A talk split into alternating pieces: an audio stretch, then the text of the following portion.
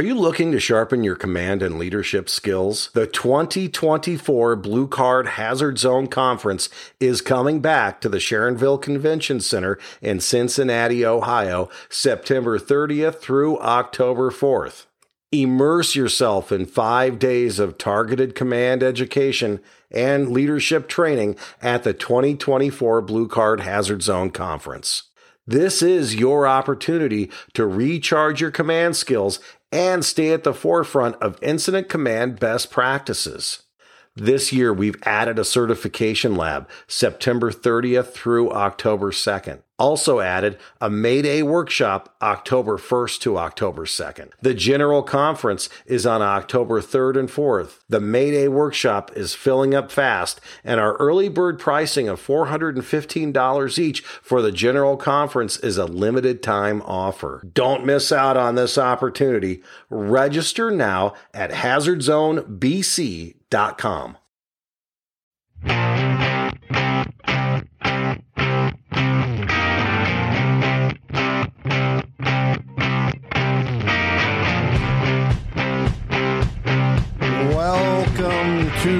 to B Shifter. Today we've got John Vance, Terry Garrison, Nick Brunacini, and uh, we're talking leadership topics. It's good to see you guys again. Nice to be seen. You're looking good, like the beard. Yeah, it's my interim beard. I, I'm, I'm just, you know, I, I haven't been able to uh, grow a beard for the last whatever twenty plus years. It's good. It's good color. Yeah. yeah. My brother-in-law calls me Rob Reiner, though. I don't think that's too complimentary. I don't know. Rob Reiner's a successful guy. His beard didn't hold him back. Not a good-looking guy, though. I mean, you could say like even Sean Connery, I would have taken. Well, but he, he's a good kisser. Rob Reiner or Sean Connery. yeah, I don't know. So's your mother, Trebek. How about that? yeah, right. So what's going on with you guys? Yeah, the beard don't do much for the kissing, though. No, really, no. it doesn't. Yeah, it doesn't make that better. Girls don't like the. Oh, my wife. Yes. Yeah. Yeah. Nah, it- yeah. So what's happening around here? We're working, right, Nick? Sure. What are you guys working on? We're working on our silverback leadership. We're putting that together. You know, we did the presentation in Ohio, and uh, that was kind of the introduction to it for some people that showed up there. I think we had a what couple hundred people that sat through our class where we kind of did a quick overview of the eight functions, as we're calling them, silverback leadership.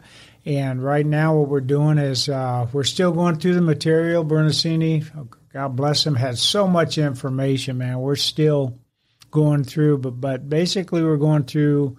Um, we're going through his uh, customer service book, his AMP, a customer service anatomy and physiology. We're going through his no brainer management, and we're going through functional boss behaviors. We're going through all his napkins, all his posted cards, three by fives, tissue paper.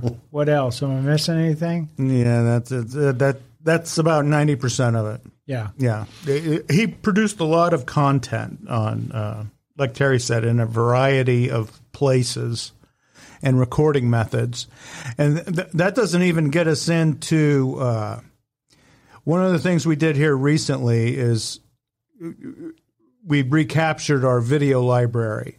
So we have, I don't know, literally hundreds of uh, beta tapes, and there's got to be 10, 12 hours of him in various things talking and doing stuff. So we, we have access to that. So, like Terry said, we Terry took it all and kind of figured out these are the eight broad categories of this thing. So we're close enough now that we're starting to figure out okay, this goes here, this goes here, this is how this is all going to come together. So we'll keep uh, wrapping that up. Uh, the first chapter of this thing that we're going to that we're putting together now is uh, base. It, it's the work. So uh, uh, the eight different broad categories, uh, and that I, th- in my mind, the work is the most important part of all of it because that that's what makes us firefighters is the work we do. Yeah, and, and back to the leadership part, just to make sure everybody understands. So what we're doing is we're repackaging, we're collecting and and repackaging what Bruno's done over his lifetime, really, and even up until the day that that he passed away, he was taking notes because I have that, I have his carry-on luggage in in my office. So uh, we're looking at all that. So we're repackaging it up. We know that we're not the primary experts in all of that, but we knew the guy who was and he taught us. So we're going to repackage that up, and then we're going to take some some of his stories that are in the books, and then add some of our stories and things that we've learned over the last uh, what five decades of our lives, and uh, that's what we're going to present. So when you see that, yeah, it, it's it's kind of neat for me to look back and, and see all these phrases and terminology and the way Bruno talked. There's a lot of Brunoisms in there that we like to share because it made sense. Everybody kind of knows how he spoke, and we're using those, and uh, we quote him a lot, which is on purpose because he was the godfather of of be nice, and uh, what Nick and I are starting to call the uh, uh kindness conspiracy which he created back in uh, beginning in the late '80s, and then really hit hit the really started uh, taking form in in Phoenix in the '80s, and then when he published his book in 1996, "The Essentials of Customer Service," and we went pretty much uh, nationwide then. But he had already been out talking about it and preaching it and for those unfamiliar, what is the kindness conspiracy? What well, is that? Well, that's what we're that's what we came up with. We're calling it that because um, I remember early in my career when I started working with for Bruno, I was hired in 1977, and Bruno wasn't even the fire chief yet. He was the assistant chief, and we had a fire chief who was pretty much an unkind person, and. Uh, in fact, in our graduation, uh, our fire chief didn't even show up. There was 43 of us in our graduating class, and uh, fire chief doesn't even show up. Uh, first time I ever met Bruno, he shows up at the graduation, walks up to each one of us, and not like you do where you you know you stand in line, you shake people's hand, and you say whatever you think you need to say and move on. He actually came up to one, each and every one of us at one point and introduced himself as the operations chief and welcomed welcomed us to the organization, and that was a big deal.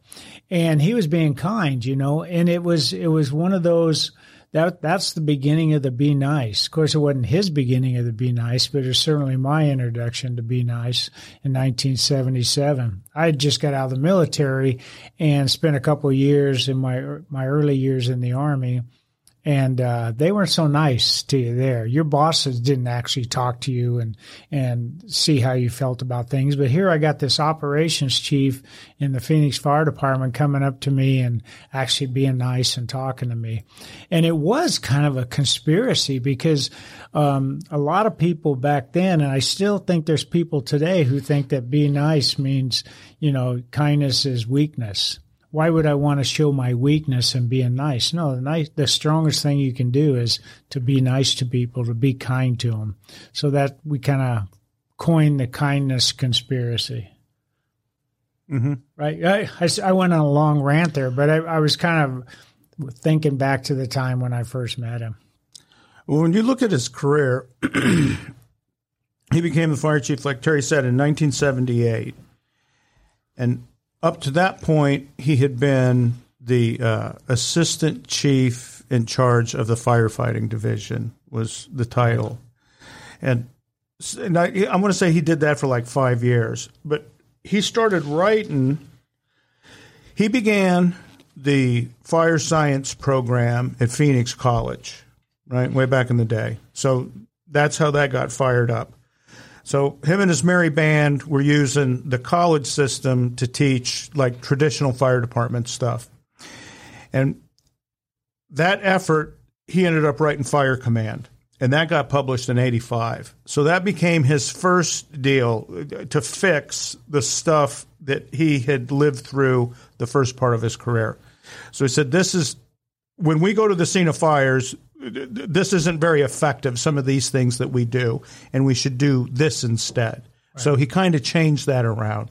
And I mean, so like engine operations, ladder operations, initial radio reports, uh, attack teams, well, that the biggest thing you did is that we had to probably have a plan, right? Yeah, exactly. Incident action planning. So you ended up with seven functions of command that identified these are all the things that need to happen at the incident scene. The, there's one person responsible for all of them. That's the incident commander. And as it becomes more complicated and complex and hazardous, we expand not only the number of task level units, but you have to have a corresponding increase in the uh, the, the officers that you bring in to manage it all. So that's just kind of the way that went.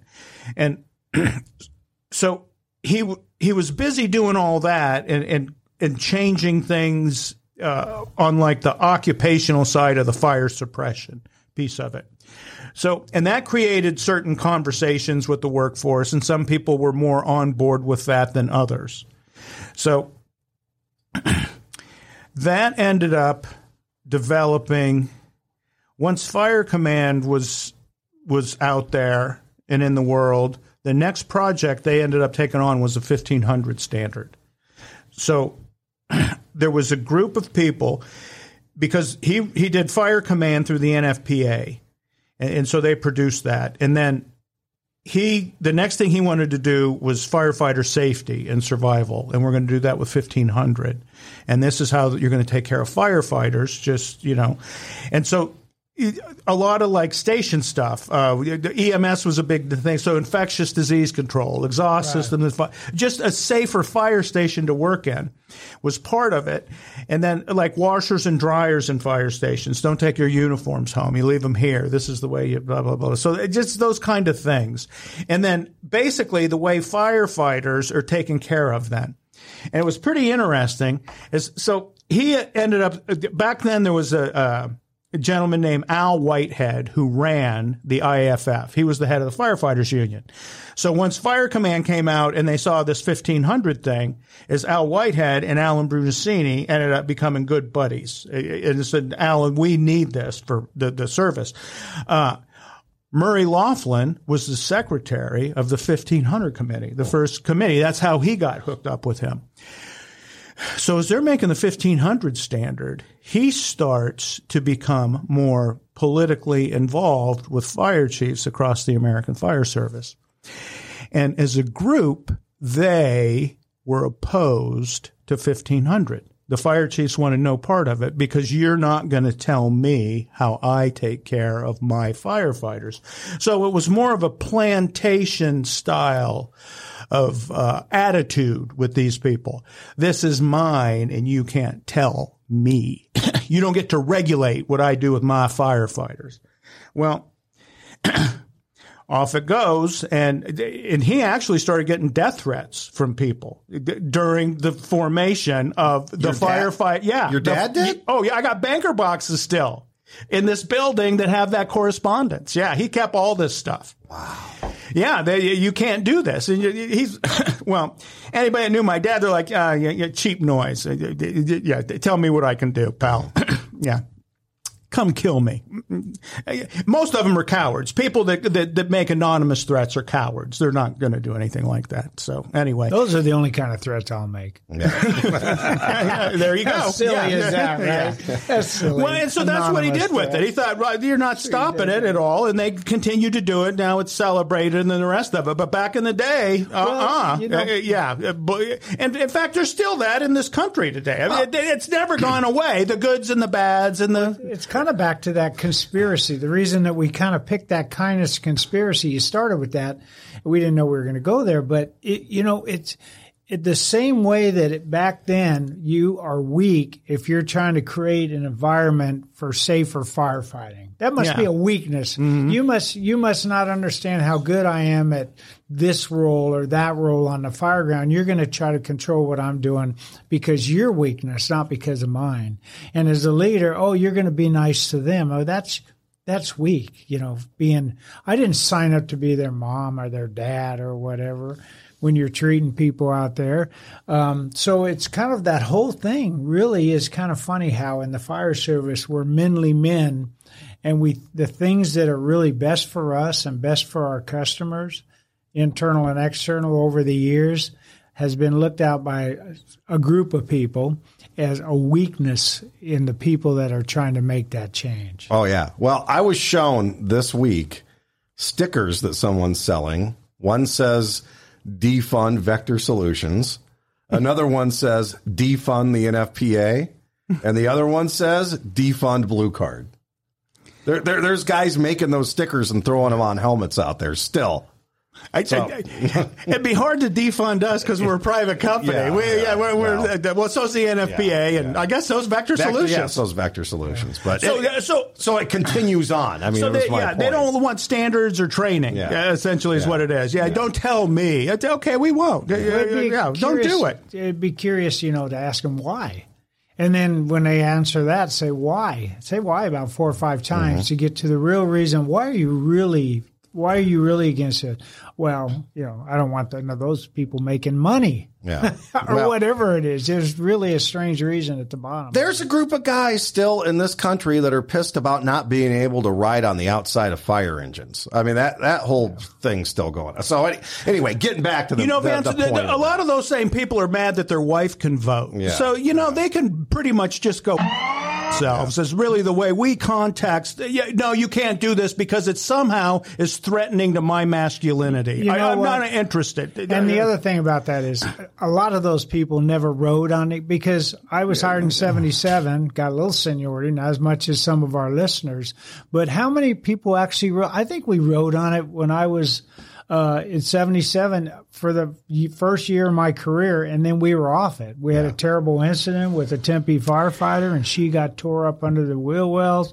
And it's like, no, that's enough of that. That was a predictable surprise. If you're going to go down the road, I mean, it's so obvious. Now. No, it was 1985, and I was on engine two, and, and you I rode on the tailboard of engine two and we went and switched out our 1976 LaFrance. You were doing it for illegally. an enclosed cab six seat fire engine, and that that was it. Engine two was the last five person engine company to have a six person seating. So you, in '85, we weren't on the tailboard any. Now you were wow, still riding it for a little bit here and there, but it was by 88 you couldn't. It yeah. was yeah, they said no more. You you can't do it anymore for everything Garrison said. Uh, I hated to get us down that rabbit hole, but my point is, is that mentality still exists out yeah. there. That you know, people. Uh, uh, there's, a, there's, I don't know where they get these old salts, but they hate fog nozzles. Yeah. And you think the fog nozzle's been around since the 40s? Well, it's been around longer than that, but they really kind of came into vogue then. So, and that's uh, so I guess you'd be 90 that you could be spitting in the street over, you know, we're going to break the water into droplets. yeah. Well, when I got hired in 80, they said the things that are screwing the fire service up is, uh, is EMS and PMS. Mm. And you thought, well, we ain't going to stop either one of those things. And mm. it's still here. And it got better and better. Like I joined in 80 and I retired in 2009 and I saw uh, constant improvement during my career, and up until pay- about the last few years. And how about that paycheck? Oh yeah, that got bigger and bigger the whole time too. Mm-hmm. Yeah. So the more we did these stupid, uh, nice things and, and more effective. So the people who don't want any more training, that means that if you go to a fire and you can train your group up where like three engines and one ladder could take care of that fire. We're going to do it that way. But I, I too would rather go to the old system where you sent like 12 units and you'd sent three of them to the hospital and, but you felt better about yourself because you were spitting up black shit all day yeah. for the next week. I have no idea you guys rode the tailboard that late into the 80s. Let's take a quick break. Enhance fireground leadership with our critical thinking and strategic decision making class designed to strengthen incident command through the functions of command and foster a safer, more effective decision making process for fire service professionals. The only critical thinking and strategic decision making class at the Alan V. Brunacini Command Training Center in Phoenix, Arizona is May 22nd and 23rd. Sign up at bshifter.com. There's a lot of things we were doing. You probably yeah. And in fact, some of our buddies are getting fired in other parts of the country. It's just coming to light. yeah, that just that amazes me because I thought for sure we got off those a lot earlier than that. But um, Well, when did 1500? Uh, Oh, 85, right? Wasn't that? Wasn't that? yeah, but this 85? this was before. This was no, ahead- Fire Command came out in 85. I think the 1500 was uh, a few was- years after that. yeah. Um, I don't know. See, but then, I mean, that happened. And then the next thing was 1700, and that was a staffing standard, is what it started off as. And then that got all kind of cattywampus a couple years later with the between the IFF and the volunteers. So that that dis, disrupted that. they made a different standard, and they put it more for tactics and, and the rest of it. 1500 was published in 87. Yeah. So that was, and it took a couple years. So like Fire Command got done, and then they they went into uh, 1500. When 1500, they actually got it done and uh, approved, passed. The NFPA said, "That's it. Is you're going to be the chairman. This has never happened before, but now." Fire command, you, you, you can, we can't keep it stocked, and this this firefighter safety standard, you're going to run the NFPA. So, and that's for he was the chairman for I don't know four years or whatever the hell that was. So, like he- everything else, he was he, whatever he was working on nationally. He had already incorporated in Phoenix. Yeah, we were the beta. yeah, that was a laboratory. We were- yeah. yeah, basically. So we were we had a few years on. We were fortunate. Well, and then what he did is, a, I don't know when they started, probably 82, 84, is we started doing the symposiums in Phoenix. The incident command was first. Right. And so what every year is he would just release everything that we had done the year before. so that's right. what the the IMS symposium became. It's just kind of keeping up with the changes in the IMS system. And then that kind of became, he tried to broker that with uh, NIMS and, and to kind of get it all under one umbrella, but that never ended up happening. But I think today that's a lot closer than it's ever been because NIMS kind of sees Blue Card as the hazard zone piece of this thing. So if you're doing SCBA work, that's Type four and eh, five. Eh, eh, exactly. And it, that is especially true if you've got a type one hmm. incident command team running something, as they're starting to look at it now and say, okay, this is who's the structural specialist? What kind of certifications do they have? And so eh, blue card's becoming more of a regular kind of element of just the standard scaling up NIMS type three, two into one type event. So, but I don't know, kind of get to where we're going today is he did all this structural firefighting stuff, the coordinating, the safety piece of it, and, and repackaging. This is what this should look like. This is the way this should go. And then he started to get into leadership, but it was having trouble making sense of it because it, it was it was more the core of the, the hazard zone work. And he said it wasn't until he wrote the uh, fire department customer service book that he could really start to make sense of leadership. Until you could put like a, a face to the customer. He says, before we got into this, and he says, it just took a while for us to figure it out. He says, but our customer was the fire. That, that's who we built this whole thing around. And he says, and then we started doing EMS. And then he says, we kind of figured out in the middle of the night that the real customer now is the Mrs. Smith, is, is who we deliver the service to. And he says, that is when it changed for me as far as what leadership meant. As he says, it's different leading a place where you do customer service versus like occupational core type work. Right. Yeah. So that, that became the epiphany. So that's where he created all this stuff. And- really, it's it's going through it. I think the, Garrison and I were talking about it today. The customer service book is kind of the pinnacle of all that. It's the one place where it all kind of comes together and you make sense of it.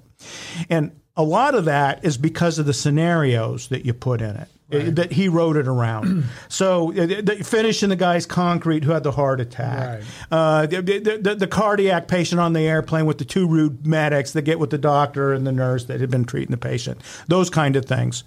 So that's what we're looking at now is see i think that's the success of blue card is you took these simulations that were just the structure fires that we all went to and said okay here's the problems this is we respond to these hazard zones what's the best way to, to manage these incident operations so over the years, that's what we've done. Is it's all based on the Sims. So when people, it, not to to beat the drum on the, the morons that don't want training because once they see the effect of it most of them well i didn't know this is what it was. Mm-hmm. this makes sense. You know we should be doing this. And this was the, the the people who were against blue card once my experience is once they go through it they'll tell you well i didn't know that this is what it was yeah. I had no idea. This just makes sense. This is the way we should be doing this because it's the most efficient and effective way to get right to where we need to be. Is it skips all this, the nonsense. We, we, we put water on the fire, we take care of the problem, boom, it's done. So instead of using 12 units to do something in three hours, we can do it in maybe 45 minutes with uh, six units. And the key to the simulations is it, it, it, hel- it helps you with the decision making model, yeah. which is the mm-hmm. key, right? Yeah. They're not telling we're not telling you exactly what to do. We're developing a process to mm-hmm. oh, here's how I make decisions to determine what is the right thing to do, the sequence to do it in, the safe way to do it. That's the key to all that. And that's going to be the key to our leadership too, is that we're not going to tell you in this scenario do this and this scenario. yeah, it's this. not a cookie cutter no, Chinese no, menu be, of, hey, of here's discipline. Some, here's some some uh, I guess key areas that you can focus on as you're as becoming a leader, as you're in a leadership position, or if you're not a leader and you're in, you're part of a team, you're a follower. Here's kind of some some rules that. So I think it's going to work out really really well because it's going to be simulation based. You're going to be able to take your mind and apply it there. And the great thing about the simulations is we don't have to make them up we just we've seen them. Well, yeah. everybody's seen them. In fact, you know, I've worked in a couple fire departments, and I when I walk into a fire firehouse now, it's like I, I know that guy. Mm-hmm. He worked in that department and that department and that department. Well, in your fire chief career, how many firefighters has that involved? It, it's a dozen firefighters. No, no, no, no, no, no, no. oh. Over the course of your career. Oh. Yeah, cumulative. No, like you, you went from, uh, like, don't count Phoenix. You went yeah. to be a fire chief in Oceanside. Yeah, a couple hundred. 185. Okay, so let's say 200 there. Then yeah. where'd you go next? Then uh, Houston. Houston was uh, about 4,000, 4,200 at the time. Okay, so let's say 4,500. Yeah. And then Glendale. Glendale is about like what 200 about the same as yeah. So 4700 so almost 5000 firefighters. Yeah a little more in glendale. Yeah and then i got to do some time and you'd think i couldn't hold a job. But yeah so i've, I've been exposed to a lot of now i didn't get to meet everybody no no but Houston, I mean, those are yeah but those are still good sized fire I departments thought you were asking like how many fire fire could you and i talk about what are the number of fire fighter personalities out there. Yeah. A and dozen. About a dozen yeah. of them. 10, right? 12, 14. You see them in every class we do. Yeah. It's like yeah, we've got the like same a dozen, 12 guys. A dozen yeah. guys. Well, you you can talk about the guys who, hey, man, I made a grab. Mm. And they, they, yeah. they, those are all, we all know those people. You know what? And if you asked if you asked firefighters who worked for different fire chief and you said how many different fire chiefs personalities, they oh. probably say you got three. Yeah. Right. What are they? Uh, the guy that cares and supports you. Oh, that's that guy. the guy that cares and supports no, you. He's number one. Yeah, number he or one. she's number one. Yeah. The guy that cares and supports you. The guy who's working for the city manager. That not, one. Okay, not, there's there's there's number that's two. that one who doesn't care about you, and then the apathetic one who says whatever, whatever, whatever. I'm not going to show up. Well, he's, he's gonna, just next to me. At that I'm gonna, guy. I'm going to phone it in from here. But I, you know, there's like I would I would bet, and we part of this training that we just uh, spent a little time with the other day is things that firefighters say about leaders mm-hmm. and about their fire chiefs. And there, we got a list of those. I think we shared it in one of our articles, but or we will be sharing it. I think I shared in the next one. Yeah, but it's pretty impressive that things that firefight and this is once again this is information that Bruno collected and came up with a list, and it's not all inclusive, but it pretty much covers what you need to cover about how firefighters perceive their leaders or how they perceive their fire chiefs. But I, I've seen like three, you know, and three types. And you could tell when a fire chief really cares about you, right? Bruno cared about us. And and the thing that he does to support us, when you have a support officer who actually supports you, or a logistics officer, whatever you want to call them, when you you know when you got an absent fire chief everybody knows when a fire chief's absent. And and it's like but nobody tells the fire chief well he's not there you can't tell him. Yeah. and then we know that rat bastard who works for the city manager who just wants to get to the next fire chief job the the larger job the bigger badge the more money whatever. And you know what? He ain't even a fire chief he or she isn't even a fire chief. They're just working for the city manager it's like the city manager's the fire chief, or your elected officials are the fire chief.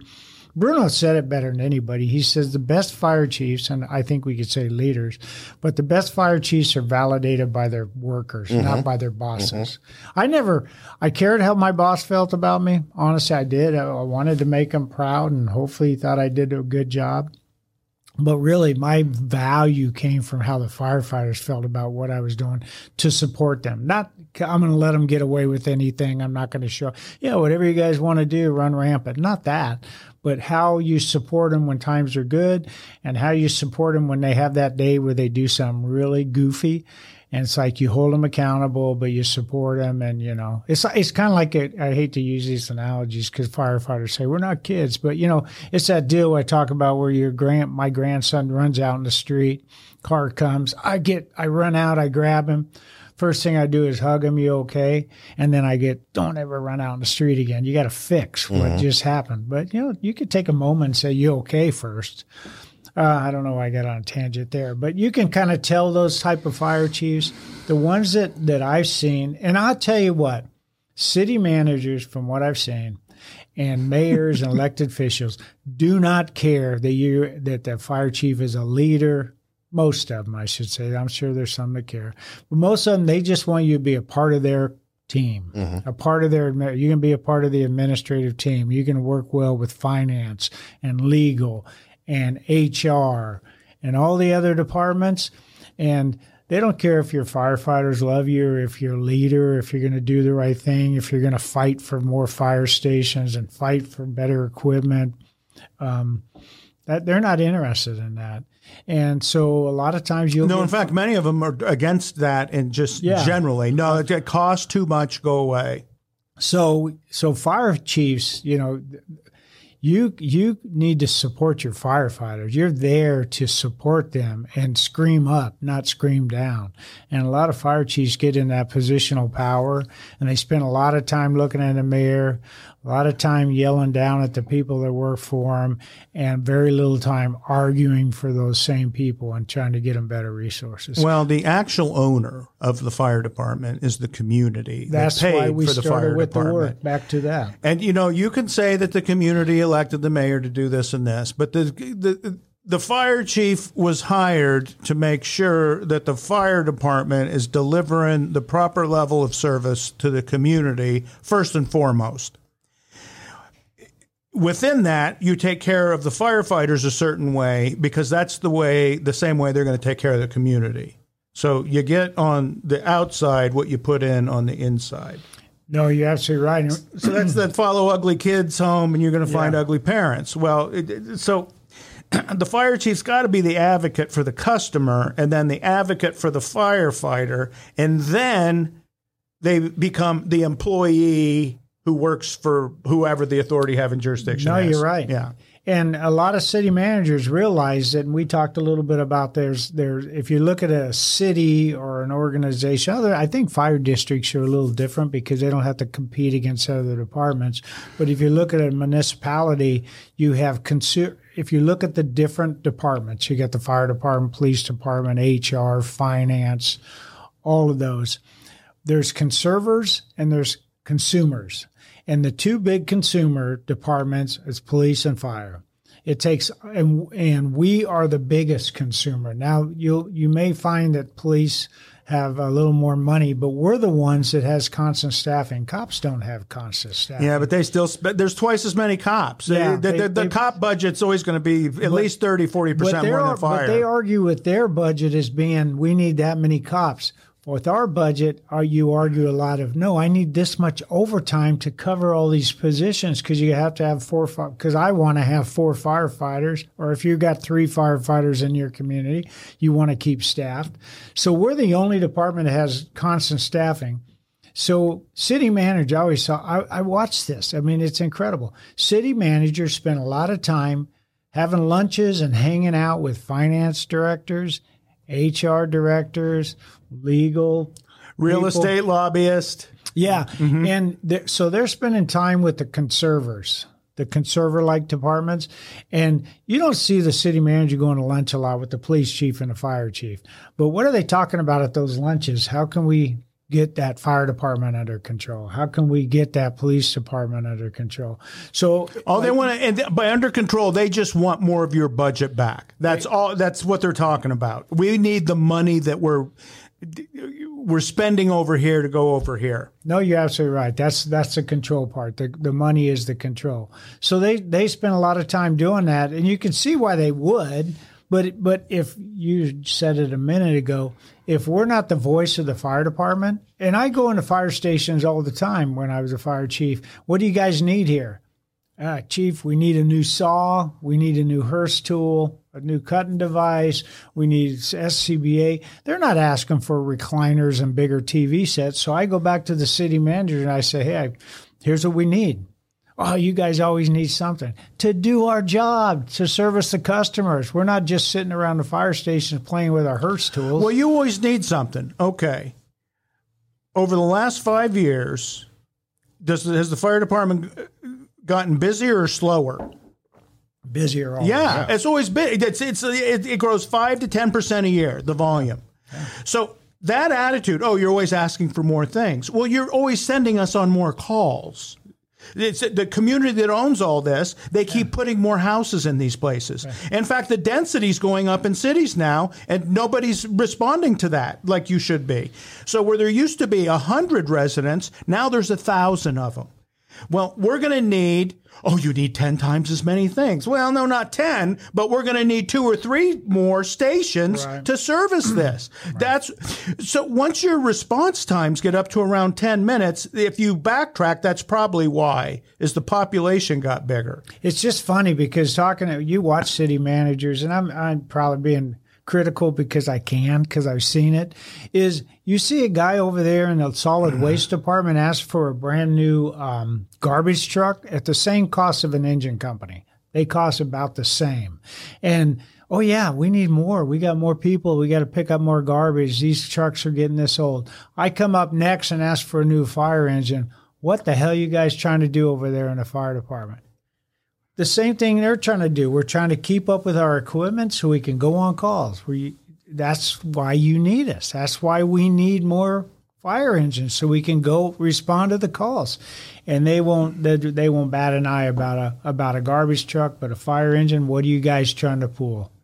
It's just incredible how it works. Well, I, I've had a, a couple of very supportive city managers um, that that I would say the finance director was the person who was the the conserver and was pissed at us all the time about spending money. But I, I had a city manager and a mayor that was pretty b- big advocate for public safety, and uh, forty six percent of the budget, like you said, there's seven departments in the city. Two of them, police and fire, take up 46% of the budget. So that, you know, the other five are splitting the, the about 50%. So Man, it was like 70% for It us is- back in the Oh, day. really? Uh, Really? Between the police and fire, I I mean, yeah. it was a bigger cut. Yeah. Yeah. Not only is it, it bigger, it's around it, for us. It was in the seventies, but also when you look at the garbage truck, they have enter, enterprise funds. Yeah. Airports have enterprise funds, so the funding comes elsewhere. It's not out of the general fund. In the general fund, we're in the seventies. But um, the thing about what you said about the finance director would be angry. So the role, and I would I would talk to the finance director and, and I say, "Uh, in your role to kind of support my department, I'm, we're a line department and you're a support department. And your role is to help me understand, help me to understand what, how I can get what I get, need to get. Not to tell me whether I need it or not. I don't need you to tell me I need a new fire engine or bitch about the cost of it. But I need you to tell me, okay, we're going to do this as a sole source. We're going to bid this out. What's the process we got to use? wherever you, wherever you go as a fire chief, the first thing the fire chief needs to do is go in and say, okay, what is our process for purchasing? And once you understand that, it's like, okay, that's I get it. There's a process for purchasing. Here's a, here's these kind of items. Here's these kind of major capital improvement items, whatever they are. But what happens is you get into that, and then they change the process on you a little bit, right? When you're figuring out the process. Oh, yeah, well, you didn't do that right. No, you told me that was a process.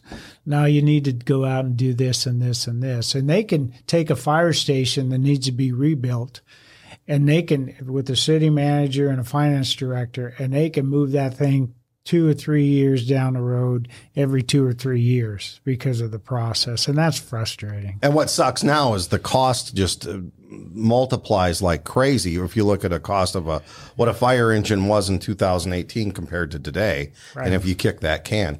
The other thing I want to say though too is fire chiefs don't know how to speak the language of the city council a lot of times, and um, we in 10 years we weren't accredited but we used the accreditation principles to sell it to the city council. You go to the city council and say fires do you want to hold it to the room of origin the building of origin no, or right. the block of origin? Well what are they going to say? The room of origin. Okay this is what it takes to do that. We're going to need to get 17 firefighters on the scene in 11 and a half minutes or less, 90% of the time, blah, blah, blah. Do you, do you accept that? Do you, do you adopt that? Then you write it out as a former standard, formal standards of cover and get them to vote on it. Then if they start cutting your budget or saying no to your firefighters or new fires, that they're directly on the hook for it. They made a goal that you cannot keep You're, up with. they just that. they just quit funding it though well, at that point. Well, they could they could, but then they do. But then then it's up to them. Yeah, I mean, they, exactly. They, they are they are mm-hmm. the ones that are on the hook for it now. Oh, you're right, and you can use that because you look at the city ordinance. And I, in the last fire department I worked at, I actually went back and I said you can use that. And in the last fire department I, I worked, we started talking about staffing and some minimum. They wanted to um, possibly go down to a decreased staffing at night. Well, you don't need as many firefighters at night. Yes, I do. But anyway, uh, I do. You do. The citizens do. Yeah. We all do. But uh, went back and found a, a, city ordinance that said you couldn't decrease the service in the fire department. You could not decrease the level of service in the fire department. And this was one of those 10 year plans that a city put together that other city council members and mayor had signed off on. It's like right here, you can't do it. Oh, okay. Unless you change this, you could change that if you if you want to do that. But anyway, well, we kind of getting back to the yeah, leadership the thing we're doing, oh, we're having fun. and the work. And talking about the work is there's two broad categories that we break it into. There's the core service, which is like the technical. It's like going through a blue card cert lab. Is that's the core service? Is I can do these things. I can follow the SOPs and, and, and manage my position within the scope of all that. And then there's added value. That that's where like the frosting on top, and and that's the way customer service was written. Is you got to be good at the core service because that's what that's the nuts and bolts of the fire department, and you know water on the fire, all the other stuff that we do. So, one of the examples that we're going to use to demonstrate this is uh, early in our careers is we politically our department politically took over the emergency transportation service in the in the basically the city of Phoenix and there were over a dozen different ambulance companies, private ambulance companies that had shared it up to that point. And it was it was not their main service. Most of them would tell you it was represented 5 to 10% of their business and it was it was the business the the pieces of their business that were the hardest to collect on was that. But it was worth it because it was enough money that when you did get paid it all kind of floated the boat then. But the problem became is getting an emergency ambulance sent to your residence was pretty much the same as getting a pizza delivered to your house. So if you couldn't get a pizza delivered because you lived in a place where they would like kill the pizza delivery person and take his vehicle and money and identity, then it was this, the ambulance company treated it the same way. It was a private business that said, we're not going there because we're not going to get paid and you're going to harass our employees.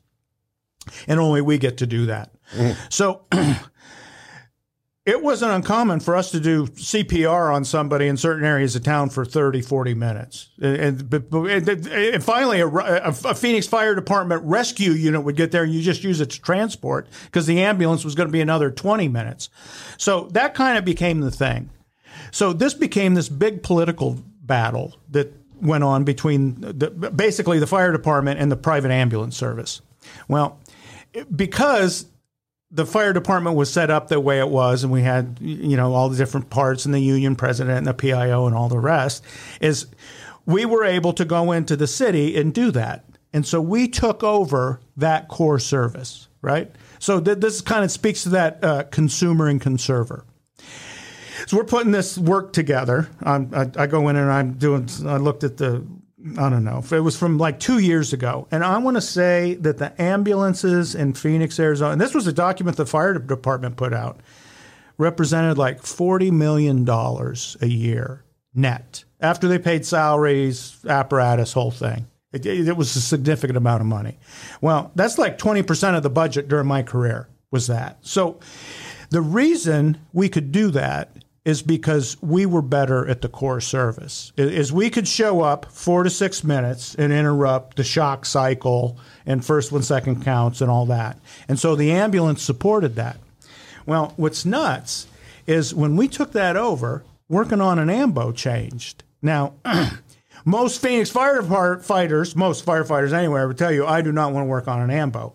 But most people who work for an ambulance company would tell you, I want to work for the fire department. Right. So now you got firefighters staffing ambos. Well, you got vacation, you got sick leave, you got a pension, you have a career path. And, and you know, that's the other thing that kind of happened since we've all retired is most of the people who work for a fire department, they would work for one, two fire departments, especially in the West. Uh, you know, we're, we're but today, that's not the same. As, as, firefighters will quit and go somewhere else. At the, I mean, that's just the way the employment works today. So, I think the more, and they do that because they're not leaving because they want to go. I want to go to this fire department because they do this more. They're, they're leaving because I want to go over here because I'll make more money and I'll be treated better. So it's a combination of those two things that pull typically firefighters from one department to another. so Inside, it's worth it if you start treating the members of your organization like they're actually va- as well as you want them to treat the customers, I guess. And they, and they and what we say in our training is that you know the difference between core value or uh, core service and added values. The core service is the professionalism and looking at it from the professional terms of the firefighter, and added values looking at it from the personal viewpoint of the customer. And you could do that with firefighters too, right? Mm-hmm. When you're a leader, and that's I think that's what Bruno did so well, is he a lot of people get in a position of power and they forgot where they came from. Bruno was always thinking about, you know, what is that guy thinking? How's that guy feel about what I'm saying to him? How's that guy feel about uh, me changing this part of their job? you know, we we changed a lot in our organization. He said one thing we're going to do all the time is change, but he always he always spoke with us early on and said, "Okay, well, here's the change we're doing," and then we'd see how that how that affected. And did it? And it, when we did change, did it increase our level of customer service, and did it increase our firefighter safety? So when you say that, we were able to pick up the transportation piece. It's because we were supported by the citizens because early on the citizens liked the way we treated them. Well, that's what he. I mean, when he was talking to the city council in the, these public forums and open meetings, he says we we're having this discussion in the wrong place. We need to go to wherever the next call is and wait with that patient for the ambulance to come. Right. He says they're waiting for 30 to 40 minutes for that's the, the average I want to say was over like 20 minutes to get an ambulance yeah. across the city. That was the number and it was just unacceptable. Back then it was. Uh, today, who knows? But and that was enough to say no, you can have it. And uh, I mean, through because the entire fire department wanted it, the fire department and the union. It okay, we're going to get it. Here we go. Well, 250 people more we hired, I think, to staff the ambulances before. And we had no idea what we were doing. I mean, it was like, okay, we got them. What are we going to do? Well, we'll put 16 in. We think that'll be enough, or whatever the hell it was. But that was that became it. So I asked your dad once what was the most difficult politically mountain he had to climb as a fire chief, and he said it was the ambulances. So what was what was politically tough about that? Who who was he getting a fight from to, The, to the put that? ambulance companies. Yeah, the vendors, the private vendors were fighting. Lincoln Ragsdale owned uh, wh- whatever he owned. So we were able to convince him, or he was able to convince him that um, it's better for the customer when we own the the treatment pre-hospital care treatment scenario from dispatch to delivery. Mm-hmm. We own that entire piece. It's better because not only would we wait 20 minutes for an ambulance, but when they got in the back of that ambulance, like, hey, good luck. We oh, don't know what's. And I'm not saying ambulance people were bad, but there was no control over them by the way. Private ambulance owners were notoriously cheap, and that there was more than one private ambulance I've been in the back of where you're getting CO poisoning and you're almost putting your foot through the floor because the ambulance is falling apart, and the crew was all over the place. you didn't know of what you're going to get. Yeah, driving and all the all the other stuff Yeah. that goes on with that. So it's You had no for the control over the It's transportation for piece the of it. Yeah. when we own it from the beginning till the end. That- That's that, and we've had it ever since. I mean, And then, the, and then you make money. Well, and that the other part was the state because the state gave you the certificate of need, the CON to run the ambulances. So there were multiple positions. So you had to be hooked up to the governor. Well, Pat Cantelme was more hooked up with the governor than the fire chief was. So it became, see, and this is what happens when a fire department doesn't fight inside with itself, is because the union and the administration said, no, no, no, no, no, no, no. We're going to make delicious things. We're not going to fight inside, and we can focus on all of us doing this better. So nobody understood that any better than those two during the, their careers in those positions. And to this day, if, if a fire de- if a city fire department wants to move into the transportation piece, then they have to uh, apply for a certificate of need, and then that certificate of need gets challenged by private agencies. Now, that's not that way in Texas. Texas and other states are completely different, but in Arizona, they would challenge you and they would get i mean it's like a court of law where no here's the reason why we think we can deliver that service to the customer why do they need to do it Well, those are the arguments then. And so, like the city says, yes, well, t- we want our fire department to have it. Well, then the, the private companies say, well, this is just the government take. They're they're just taking over private business. This is horrible. Yeah. And they're going to put me out of business now. And you're like, no. See, when we took them over, I thought, well, why why don't we do inter facility transports? Oh, and we could have our own AMBO like force that aren't firefighters, and maybe it's an entry level job within the fire department. And and so we can look at these people that we're going to hire for the rest of their lives as adult workers, and it, they're going to do the worst work we have. The, the, the least desirable work would be working on an AMBO, right? I I mean, if you have a seniority based system, that's going to be the last position to get filled, or the Well- AMBO spots. the the privates will absolutely fight you and they'll spend millions and millions and millions of dollars to keep interfacility transports they see the writing on the wall Oh, and yeah. eventually give up the emergency care because once again we go into some neighborhoods where you may or may not get paid but that's guaranteed money on interfacility transport Well, the other thing that they were pimping in the documentation I looked at is the collection rate is, I think, still over 75%. So they're still collecting over 75% of what they're billing every year. It- what he says is they being phoenix yeah, the Phoenix Fire Department. because a normal ambulance company collects much less than Yes. that on the emergency transports, it's probably less than 40%. percent mm-hmm. Well, we figured out, and you had to hire people to do that, mm-hmm. to, to get it up there. Well, then it becomes a math problem. That's all business is, is okay, I'm going to hire these, these eight people, and they're going to be my billing department, and they're going to cost me X amount of dollars a year. Well, they're going to make X times 10,000 for me because I made that investment. So, that, but but you build it forever then it's not see it, and that became the thing because at one point it became threatened as other people wanted to come back to take the ambulances away So th- now the workforce is like, well, what's that going to look like? Well, this is just Google how much I would make working for a private AMBO in this zip code. And then that's what your new salary will be because that's you won't work here anymore. You're signed to the AMBO, they're going to take it all. So you asked what we're doing, and we started talking about uh, the silverback leadership and the very first function. we cover the work. The work. The work. And then we talk a little bit about how the work evolves, and we end up with the ambulance being the latest piece, um, kind of to how the work has evolved.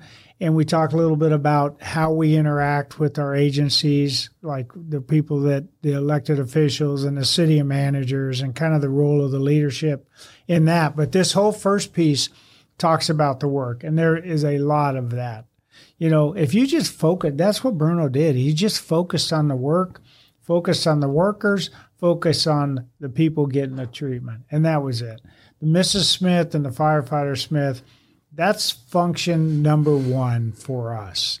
And then there's seven other functions. And the next piece that we are starting to, uh, you'll see some articles come out, is the inside outside customer service piece. Then we'll move on to personal effectiveness. And we'll, so we, we have this uh, eight areas that we're, we're going to cover. But the work itself, if we don't get a really good understanding of that, and I think Nick's got a better understanding than I do because he was probably had closer conversations to his dad how this thing evolved. But we got to really get a good idea of the work before we move on through the rest of it because it's absolutely critical. And and this the sub uh, statement would be being good at your work, right? I mean, when, when That- that's core service. that's what it is. I mean, Yeah, it's like you- training and Yeah. You got to be having good procedures. You And got to be capable and competent, Well, and the- you got to be caring. I mean, it sounds Yeah. silly to throw those words out, but when you have conversations about, like, if we weren't caring to Mrs. Smith and added value to her early on, we would have never arrived at the point where we could transport them. Because the customer would have said, I don't like the way they show up and treat me on the scene. I don't want to get in the back of fire department ambulances. And there's some places across the country, I would imagine, where the community is going, don't give the fire department anything else. We don't we don't want them rescuing our cat out of the tree. we talked about the scenarios. One of the scenarios that's going to be in the work is we have an instance where uh, an individual who is known to the group of us very well had some uh, needs for fire department services. And she lived on the border between my city and the next city next door. And my fire trucks were red and the other cities were yellow. And she told a person, a family member of hers, I don't want them to send any more red trucks to me. Send the yellows. And the yellows would show up and they would be nice to her, and the reds would show up. And it's like, you do not meet our standard for an incident. You're a crazy person. You don't need us. Well, the yellows would show up, and let's say they they are, they're going to spend five minutes with her. The yellows would spend a positive five minutes and leave her feeling really good about herself when they left. The reds were pissed off that we had to go and tell you that you don't, you're not sick enough to need us. So that's kind of the mm-hmm. thing. Like it, now, the core service was the same between the two. The added value sucked for us, and it was good for the yellows. That that's kind of the way that worked. Mm-hmm. So that becomes the thing. It's no, no, no, no, no. Reds, you can't be mean and rude anymore. You, well, but I'm a great tactician and an A shifter, mm-hmm. and I have a 12 pack, and I, and nobody gives a shit about that. Eh, What you're taking money from the fire department to deliver service to the customers. That, put your ego somewhere where it's not going to kill you, because that's what it's doing. And if you think about it, uh, if you think about when we hire firefighters, and part of this is how you develop an organization. We hire firefighters. We they don't have the competency, but you interview them to see if they got that caring piece, right? And we hire people that say sit across from the table and say, "Yes, I'm really going to care about the customer. Are you going to care about them at two o'clock in the morning? Yes, I'm going to care about. Them. You're going to care about them when they smell like vomit or shit or they're crazy as hell? Yes, I'm going to care about them. You're going to care about them on the fourth quarter of the Super Bowl when the lights go off. Yes, I'm going to care about them. Do they? Do, they- do, they- do you hold them accountable to that? And they in the last city I worked in, they would say, "Live in the interview." Right? Mm-hmm. Do, they were most proud of people who lived the interview throughout their entire career. I worked on B shift my whole career. They'd ask me the questions. Are you going to care about them? I tell them no. well, what's that going to do? I'm going to fake it. I'm going to show up and I'm going to be nice, and then I'm going to leave. Well, you know, I, I, I don't have to adopt these people. I don't have to do anything. Just calling them these people. They're our customers. But uh, they're, uh, did you no. say that in your interview? I'm going to No, fake it.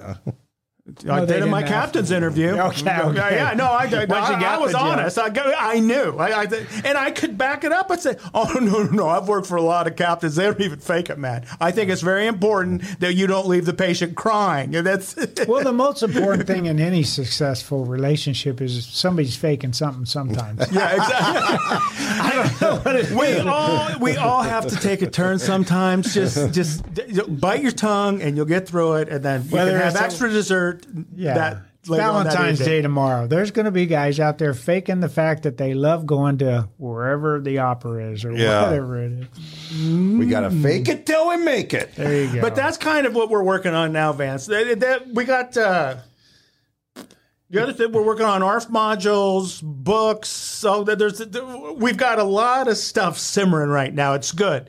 We have spent the last three or four years readjusted some things, and here in the uh, in October we turned off our old internet and turned on the new internet. And the reason we turned on the new internet is so we can actually post up content when we want to post it up. Is we have control of the website now. And as we move forward, it's going to keep expanding. So you're going to have a landing page here the next week or so. So that's going to provide probably about 98% of all functionality before we took it down. Now we're going to take the rest of this year and we're going to expand it. It Is the continuing education piece is going to get filled out? The stuff Terry and I were talking about here is as we start developing that, is we're going to start sharing it. So as soon as we have content to put out, and we'll there'll be a way that people can comment on and come back and forth. So it's uh, yeah, They- they- we're going to get noisier here moving forward. Excellent. Yes. I'm looking forward to that. Oh, Well, the Vance, you're here. I mean, Yeah, we got a full time DJ now. So why- all these people, yeah, uh, keep making the stickers. yeah, yeah, and In keep the fact, beard. for God's. What I want from them is I want them to send, if they're blue card departments, just put your stickers on your helmet and send it to us, and we'll hang them on the wall. We're getting ready to expand that again here in the next month or two. So, we, yeah, we're Defund. Why don't they just say what they really want to say? Use that? the word whatever that is. Yeah. defund. They're using the word. They're trying to be polite, saying defund. What do you really? I think wanna it's I think it's a take on the defund the police, where you know. Uh, Uh, Vance, they're the ones getting defunded. We're we're trying to make it better. That, that's that's what we're here for. So that that's uh, yeah, Want to do a timeless tactical truth? always. yeah. That- That's another. They're thing. timeless. We, we have a stack of them. What do you got?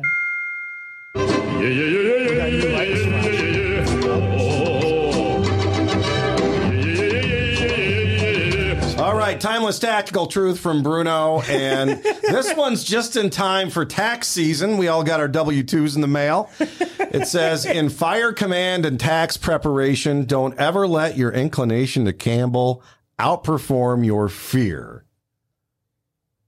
I love this one Yeah. because it equates two things that are going to get you in trouble if you uh, do allow your inclination to uh, gamble outperform your fear. You know, a hundred years ago, I wrote an article about a fire department accountant that uh, did your tax preparation for you, and and that was uh, Yeah.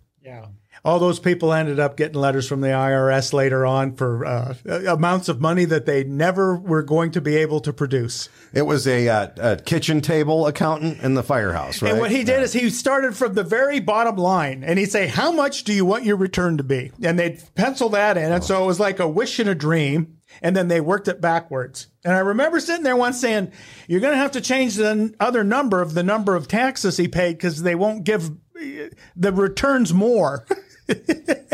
You know that that's kind of, that, when I saw that, I was thinking, hold my beer and watch this. yeah. yeah. because the only difference is on the fire ground, you you don't have a beer. it's kind of like hold my brain and what's this? What's how I use my ego to get myself in a really bad position, right? Yeah, exactly. Because that's uh-huh. what it is right there. Yeah. Yeah. Oh, incredible. Well, And usually like what that. happens is that a couple minutes later you're on fire. Yeah. Just that didn't go like I thought I do it should that with have. my mountain bike every once in a while. I said, oh, I could do that. and then you lay there and dust yourself off and do the whole full body. Okay, nothing's broke. I'm not as good as I once was. You can't do that. hey, thank God Yeah. for that guy, Yeah, right? yeah. He's gone. No, we kept burn uh, treatments in our station. Silvadene and yeah, they're probably not the smartest group of people. Is this the first time you, you threw up the picture of Bruno with it? I wasn't here last time. Yeah, that's the first I time. like that. That's Yeah. a nice touch. Yeah. Well, that's Makes me that's smile. that's the way we'll do it from now on. I like that. And- yeah. And then we have new ones coming soon too. So there'll be uh-huh. more.